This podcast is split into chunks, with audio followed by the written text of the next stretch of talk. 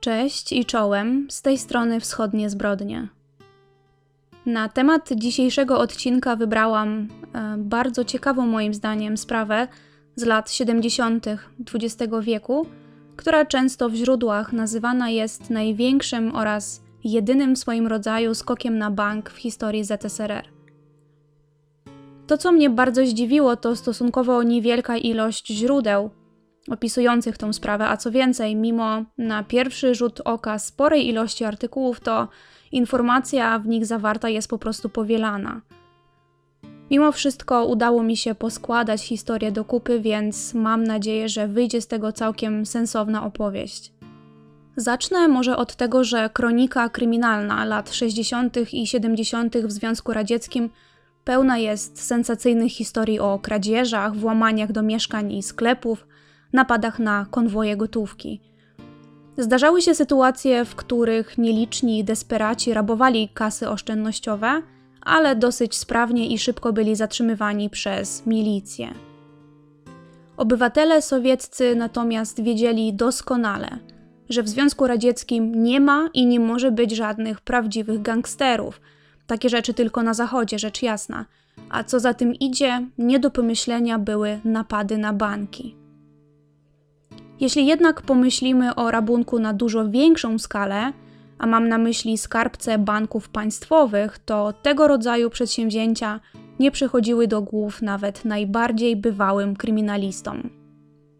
Mimo to w roku tysiąc dziewięćset siedemdziesiątym siódmym w Erywaniu, stolicy Armeńskiej Socjalistycznej Republiki Radzieckiej, stała się rzecz nieprawdopodobna. Grupa przestępców pokusiła się na sancta sanctorum sowieckiego systemu finansowego. Kim więc byli ci pierwsi sowieccy gangsterzy, którym udało się dokonać największego napadu na bank w historii Z S R R? Poznajmy dwóch kuzynów, których komitywa kosztowała państwo niebotyczną sumę i też sporo nerwów. Zaczniemy od Nikołaja Kałacjana, który urodził się w tysiąc dziewięćset pięćdziesiątym pierwszym roku w powiecie krasnodarskim w rodzinie ormiańskiej. W domu Kałacjanów nie przelewało się z powodu ciężkiej choroby ojca Nikołaja. Mężczyzna od lat walczył z rakiem i większość pieniędzy w rodzinie przeznaczana była na jego leczenie. Nikołaja zdecydowanie można było określić jako dziecko trudne i niesforne, które od najmłodszych lat nie przykładało się do nauki i na każdym właściwie kroku sprawiało problemy wychowawcze.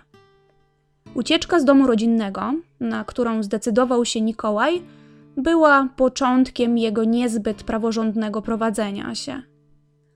Będąc zaledwie dziesięciolatkiem, chłopak opuścił rodziców, porzucił naukę w szkole i dołączył do taboru cygańskiego. Mieszkając z wciąż przemieszczającą się grupą Romów, Nikołaj już wkrótce zajął się drobnymi kradzieżami, w późniejszych latach nastoletnich handlował też narkotykami, a oficjalnie zatrudniony był jako śmieciarz.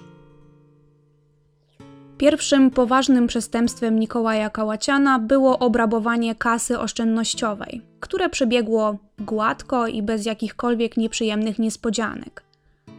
Młody Kałacjan wraz ze wspólnikami w środku nocy wdarli się do środka budynku przez wywierconą przez nich dziurę w ścianie i wynieśli z kasy kilka tysięcy rubli. Łup podzielili porówno i każdy poszedł w swoją stronę. Milicja nigdy nie zdołała połączyć Kałacjana z tą kradzieżą, więc bogatszy o kilka tysięcy Nikołaj nie poniósł z tego tytułu żadnych konsekwencji. A jakim człowiekiem był Nikołaj? Źródła opisują go jako człowieka nieprzeciętnie inteligentnego, o nietuzinkowych zdolnościach wywierania wpływu na ludzi. Po pierwszej udanej kradzieży Nikołaj zaczął snuć plany kolejnych, bardziej ryzykownych, ale też bardziej opłacalnych skoków. Ale co do towarzyszy jego pierwszej kradzieży, on nie był już przekonany. Jego zdaniem nie byli zbyt bystrzy, wytrzymali i silni fizycznie, więc desperacko poszukiwał idealnego wspólnika o idealnych, według niego, cechach charakteru. Takim człowiekiem, zdaniem Nikołaja, był jego kuzyn, Feliks Kałacjan. Feliks był absolutnym przeciwieństwem Nikołaja. Ukończył edukację szkolną, po czym opuścił rodzinną wioskę i wyjechał do miasta Gyumri, drugiego co do wielkości miasta w Armenii. Tam Feliks się ożenił z kobietą o imieniu Marusz, która urodziła mu dwójkę dzieci. Niestety nie znalazłam informacji, w jaki sposób Feliks zarabiał na życie, natomiast z całą pewnością był zatrudniony oficjalnie i w jego życiu nie było miejsca na żadne wykroczenia czy tym bardziej przestępstwa. Był osobą bardzo pracowitą i rodzinną, często podejmował się przeróżnych prac dodatkowych, by zarobić na życie, ale sytuacja finansowa w rodzinie była raczej bardzo słaba, a według niektórych źródeł graniczyła wręcz z biedą. To, co wyróżniało Feliksa, to fakt, że natura obdarowała go niesamowitą sprawnością fizyczną. Był raczej szczupły, żylasty, bardzo giętki i silny. Potrafił popisać się niesamowitą wytrzymałością i siłą. Przykładowo mógł pójść z kimś o zakład i przez godzinę wisieć na jednej ręce, trzymając się drążka. Ponoć miał też tytuł kandydata mistrza sportu w gimnastyce sportowej. Pewnego dnia, przebywając w Erywaniu na dodatkowej fusze, Feliks spotkał się z Nikołajem, który zaproponował mu współpracę przy grabieżach i rabunkach. Na początku przerażony Feliks oczywiście odmówił, ale zdecydowany i znający się na manipulacjach Nikołaj przekonał go, pytając, czy nie chciałbyś wreszcie uratować rodzinę przed nędzą? W ten sposób Nikołaj zdobył idealnego jego zdaniem wspólnika, tak zwanego wykonawcę, który dzięki swojej sprawności fizycznej będzie w stanie wykorzystywać ją do różnego rodzaju operacji, mózgiem których miał być oczywiście sam Nikołaj. Pierwszym wspólnym przestępstwem rodzinnej komitywy Kałacjanów było obrabowanie sklepu ze sprzętem audio. Podobnie do pierwszego skoku Nikołaja, kuzyni przez dziurę w ścianie weszli w nocy do środka i ukradli kilkadziesiąt magnetofonów, wywożąc łup zwykłym wózkiem sklepowym. Magnetofony zostały później przez kuzynów sprzedane i mimo że sprzedane były dosyć tanio, to jednak mężczyźni zarobili na tym interesie łącznie piętnaście tysięcy rubli. W tamtych czasach za, za tą kwotę można było zakupić dwa nowisieńkie samochody Żiguli. Feliks część pieniędzy odesłał rodzinie, a resztę kuzyni wydali na przyjemności, głównie w drogich restauracjach i barach Moskwy. Ciekawe w tej historii też jest to, że złodziei magnetofonów tak naprawdę nikt nie szukał, a kradzieży nawet nie zgłoszono na milicję. Sklep po odkryciu znacznych braków w magazynie kontynuował pracę w trybie zwyczajnym. Zdaniem Nikołaja wynikać to mogło z faktu, że sprzęt mógł pochodzić z nielegalnego źródła i kierownictwo zwyczajnie bało się zgłosić faktu tej kradzieży, obawiając się konsekwencji. W tym wypadku oprócz rabusiów za kratami mógł znaleźć się i sam właściciel sklepu. Uniknięcie odpowiedzialności za tą kradzież zwiększyło apetyt mężczyzn, więc Nikołaj zaczął rozmyślać nad kolejnym skokiem, tym razem dużo większym, który zapewniłby jemu i Feliksowi bezbiedne życie na długie, długie lata. Jeśli istniała placówka w Armenii, bezkonkurencyjna pod względem przetrzymywanej w niej ilości gotówki, to był to niewątpliwie Bank Państwowy w Erywaniu. Pomysł na obrabowanie największej placówki finansowej w Armenii był ambitny. Co do tego nie ma wątpliwości, natomiast nie wydawał się on niemożliwy do zrealizowania. Po tym jak Nikołaj Kałacjan wdał się w dyskusję na ten temat ze swoim znajomym Zawenem Bagdasarianem, ówczesnym pracownikiem tego banku. Zawen Bagdasarian, podobnie jak Feliks, nie miał przeszłości kryminalnej. Raczej odwrotnie, miał dosyć przyzwoitą reputację i w banku państwowym pracował jako członek specjalnej komisji odpowiedzialnej za przeliczanie przechowywanych w skarbcu banknotów. Pracownik placówki, będący jednocześnie aktywistą Komsomołu, mimo czystej kartoteki i sumienia, był wręcz odurzony widokiem niesamowitej ilości gotówki, do której bywał raz na czas dopuszczany w ramach działalności komisji. Oglądanie na żywo tej niewiarygodnej góry pieniędzy było dla Zawema zarabiającego swoją drogą osiemdziesiąt pięć rubli miesięcznie, było wyzwaniem nie do pokonania. Więc z czasem zaczął coraz częściej myśleć o przywłaszczeniu chociażby małej części pieniędzy ze skarbca. A według Zawema, o czym oczywiście poinformował Nikołaja, w skarbcu mogło się znajdować około stu milionów rubli. Jak możemy się domyślać, Nikołaja nie trzeba było zbyt długo przekonywać. Od razu zaraził się wizją posiadania milionów. Ponieważ sam Zawem od początku zaznaczył, że osobiście udziału w skoku brać nie będzie, natomiast służył kuzynom pomocą taką, że dostarczył im plan budynku i lokalizacji skarbców. Za swoją pomoc Bagdasarian zażądał skromne czterdzieści tysięcy rubli.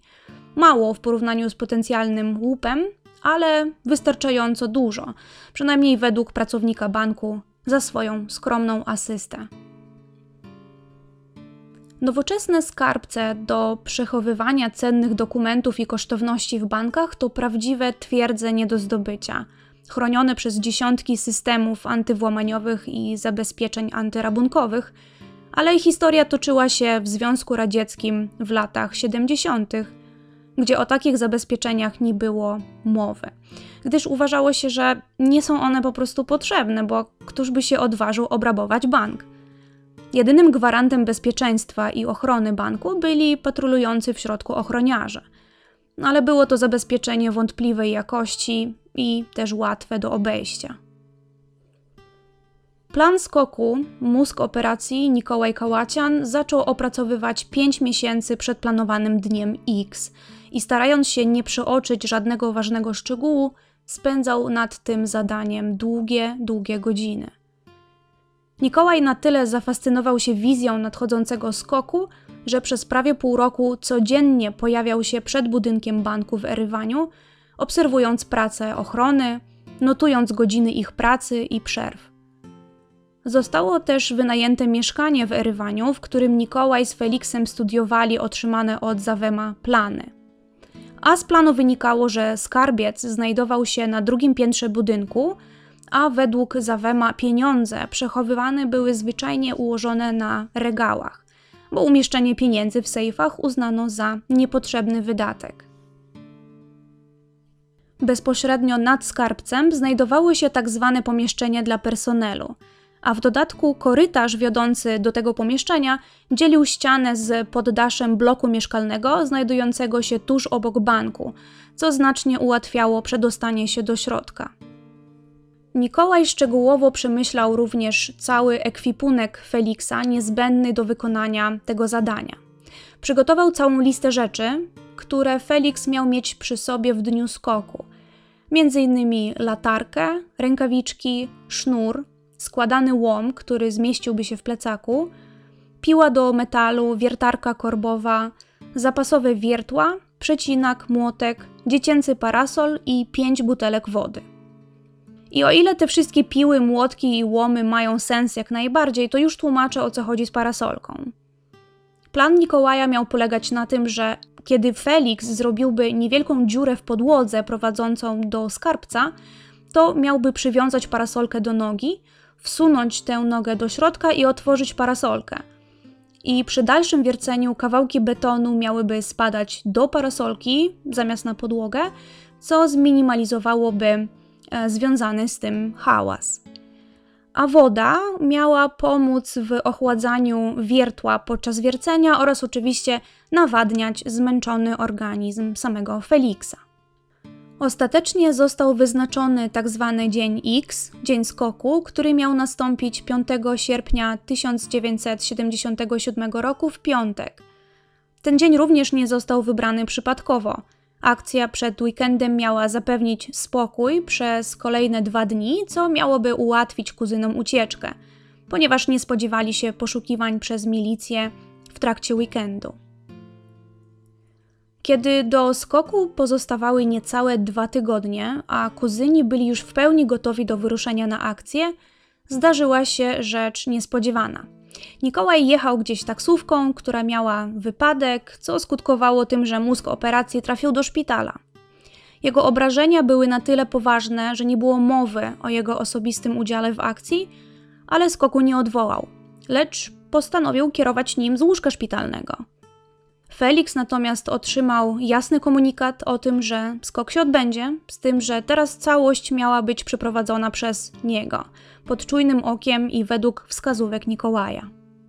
Późnym wieczorem, piątego sierpnia tysiąc dziewięćset siedemdziesiątego siódmego roku, Feliks, zaopatrzony w te wszystkie niezbędne do przeprowadzenia akcji przedmioty, przybył na miejsce, a dokładnie na strych budynku mieszkalnego sąsiadującego z bankiem i rozpoczął pracę, czyli wiercenie dziury w ścianie, która okazała się zbyt gruba, by udało się przedostać do środka zgodnie z planem, czyli po mniej więcej kilku godzinach, które według Nikołaja powinny być wystarczające, by cała akcja zakończyła się powodzeniem.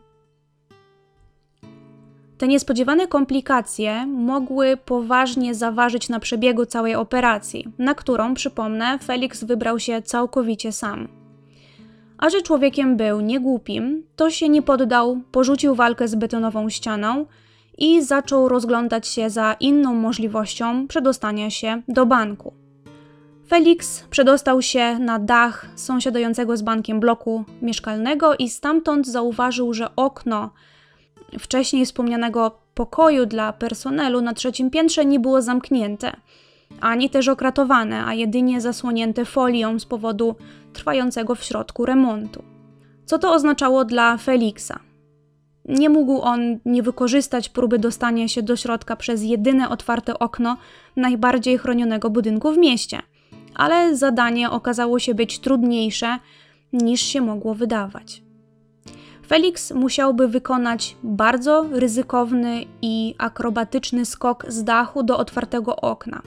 Przedsięwzięcie bardzo niebezpieczne i nie pozostawiające miejsca na błędy. Mimo to mężczyzna zaryzykował i z cyrkową wręcz wirtuozerią wykonał niebezpieczny skok i już za moment znalazł się wewnątrz Banku Państwowego w Erywaniu. Od skarbca dzieliła go już tylko podłoga, więc nie tracąc czasu zabrał się za wiercenie dziury w betonie. Kiedy otwór miał kilka centymetrów średnicy, Feliks Kałacjan wepchnął do środka parasol i go otworzył.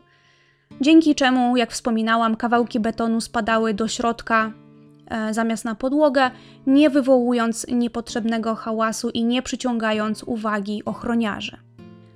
Wysportowany i szczupły Feliks był w stanie zmieścić się do otworu o średnicy zaledwie trzydziestu czterech centymetrów i będąc już w skarbcu zaczął ładować pieniądze do torby.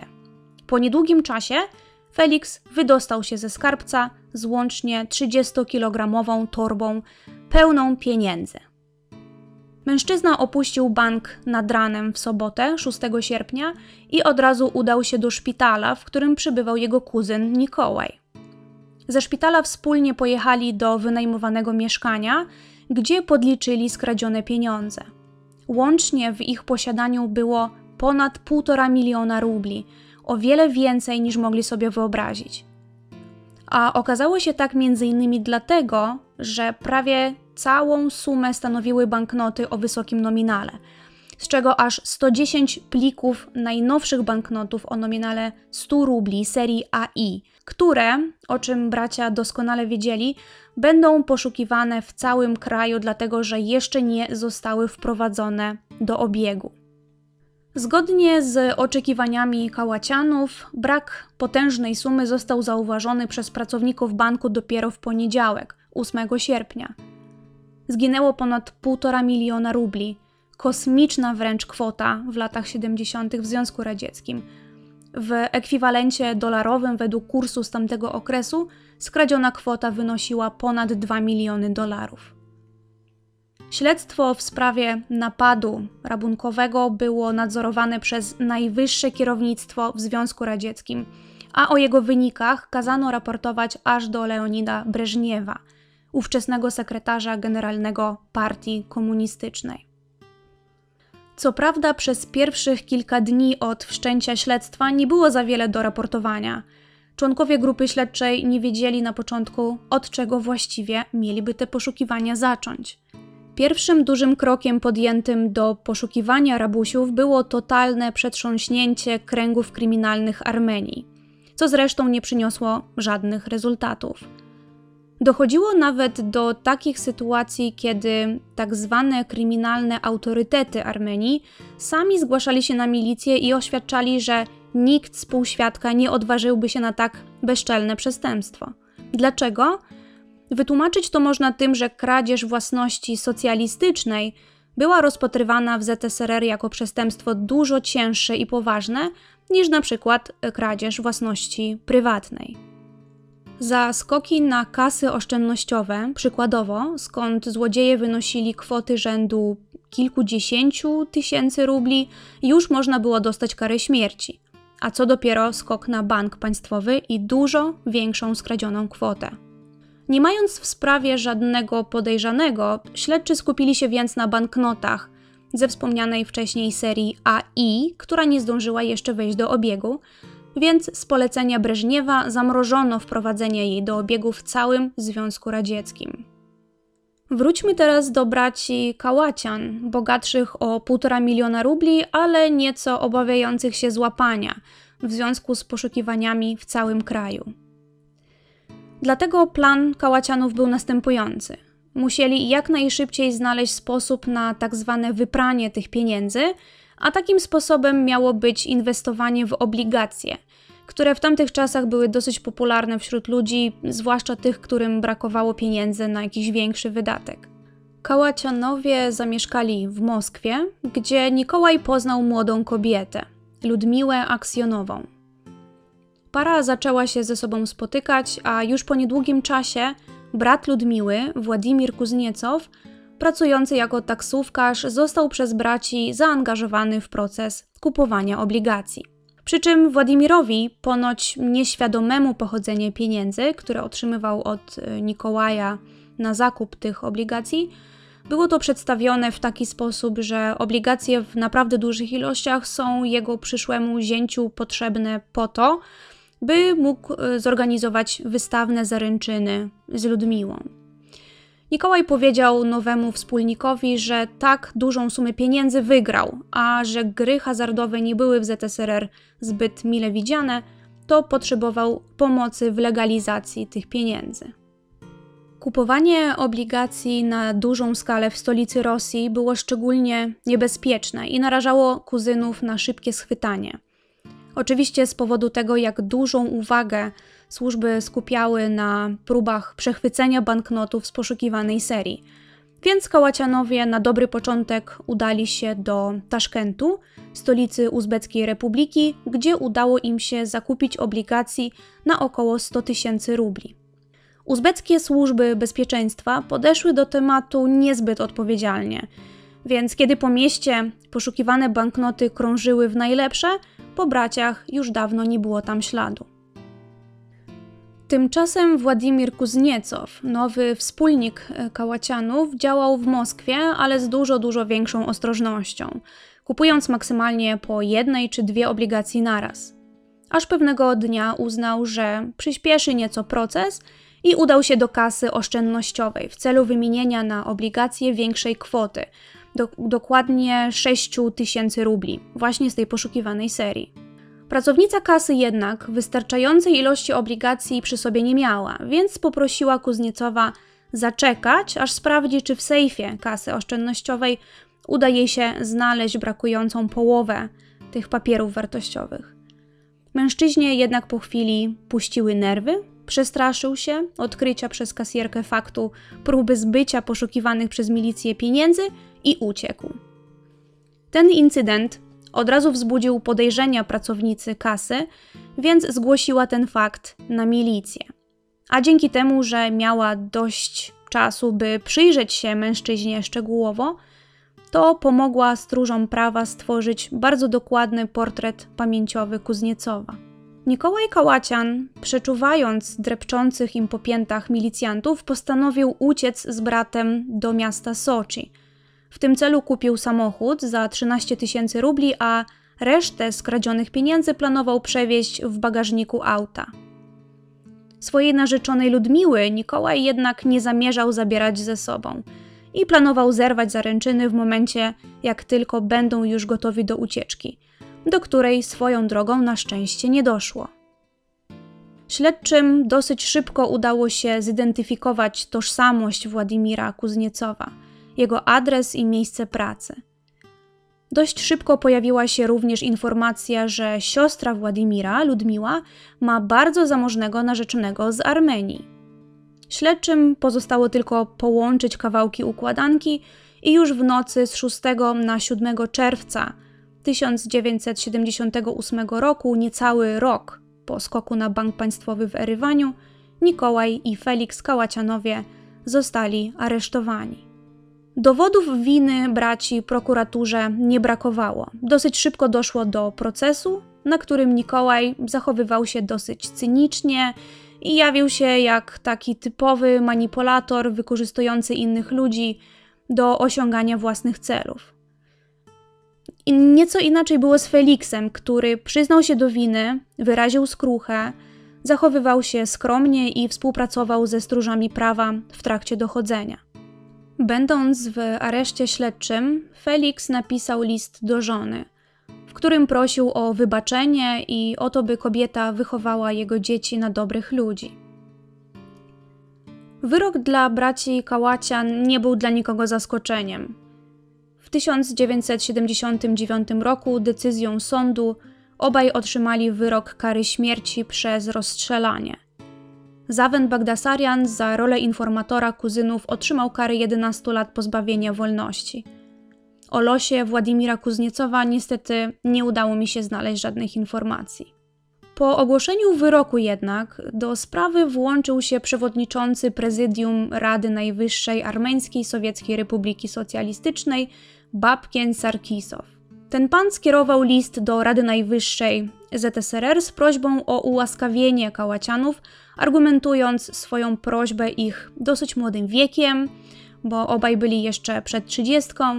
Zwracał również uwagę Rady Najwyższej, że mimo tak głośnego i bezprecedensowego przestępstwa, jakiego się dopuścili, to jednak nie doszło do żadnych ofiar śmiertelnych, nikogo nie zabili i nie skrzywdzili, a na sam koniec prosił też o ułaskawienie ze względu na fakt posiadania przez Feliksa dwójki małych dzieci. Ten list skierowany został oczywiście do Moskwy, gdzie tego typu prośby są rozpatrywane na najwyższym szczeblu. I co ciekawe, Rada Najwyższa wydała zgodę na ułaskawienie braci i zamianę kary śmierci na karę pozbawienia wolności. I wydawać by się mogło, że tutaj historia powinna się zakończyć, w taki sposób, że bracia pozostali w więzieniu do końca życia. Ale was zaskoczę. Zatwierdzony wniosek o ułaskawienie Kałacjanów dotarł do więzienia w Erywaniu za późno. Dokładnie dobę po tym, jak wyrok śmierci na braciach został wykonany. Przy czym formalnie strażnicy więzienni nie złamali żadnych przepisów. Według panujących wówczas oficjalnych procedur kierowali się oni wcześniej ustaloną, określoną datą wykonania wyroku na kuzynach. Wszystkie zmiany czy też odwołanie kary powinno nastąpić dopiero po otrzymaniu odpowiedniego dokumentu z góry. Tym razem otrzymanie takiego dokumentu nastąpiło o dwadzieścia cztery godziny za późno. Sława, choć i ta zła, to przyszła do Kałacjanów dopiero kilkadziesiąt lat później. Pod koniec lat siedemdziesiątych sprawę postanowiono zamieść pod dywan, preferując chronić reputację sowieckich banków jako należycie chronionych i godnych zaufania instytucji, a obywateli sowieckich jako uczciwych, dobrych ludzi, niezdolnych do popełniania podobnych przestępstw.